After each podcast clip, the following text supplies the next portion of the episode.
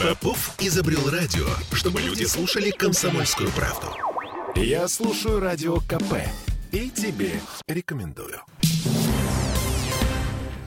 Мегапроект по строительству КАД-2 медленно, но верно обрастает деталями. Если помните, в последний раз мы говорили о том, что для новой кольцевой подобрали сразу три варианта трассировки. Поближе к Питеру, подальше и совсем далеко.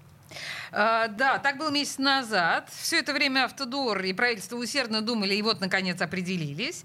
К-2 в итоге решили проложить между уже существующей кольцевой и трассой А-120, она же бетонка. Пока решение принято, так сказать, в первом приближении. Но именно этот вариант видится дорожникам и чиновникам самым перспективным. Послушаем, что говорит на этот счет председатель правления государственной компании «Автодор» Вячеслав Петушенко.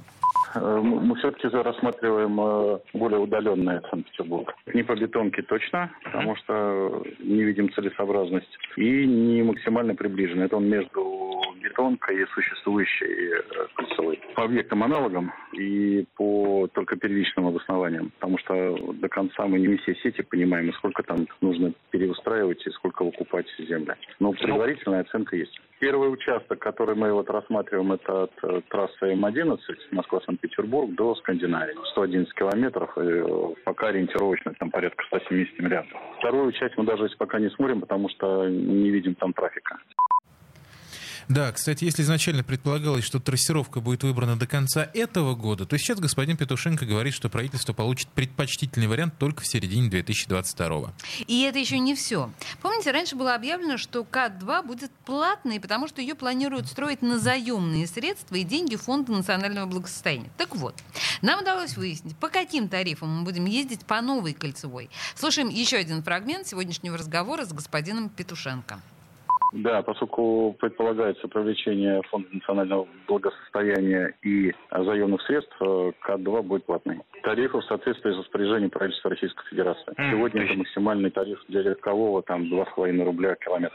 А, я правильно понимаю, что э, на тот момент, когда КАД все-таки будет готов и можно будет по нему ехать, тарифы, скорее всего, изменятся?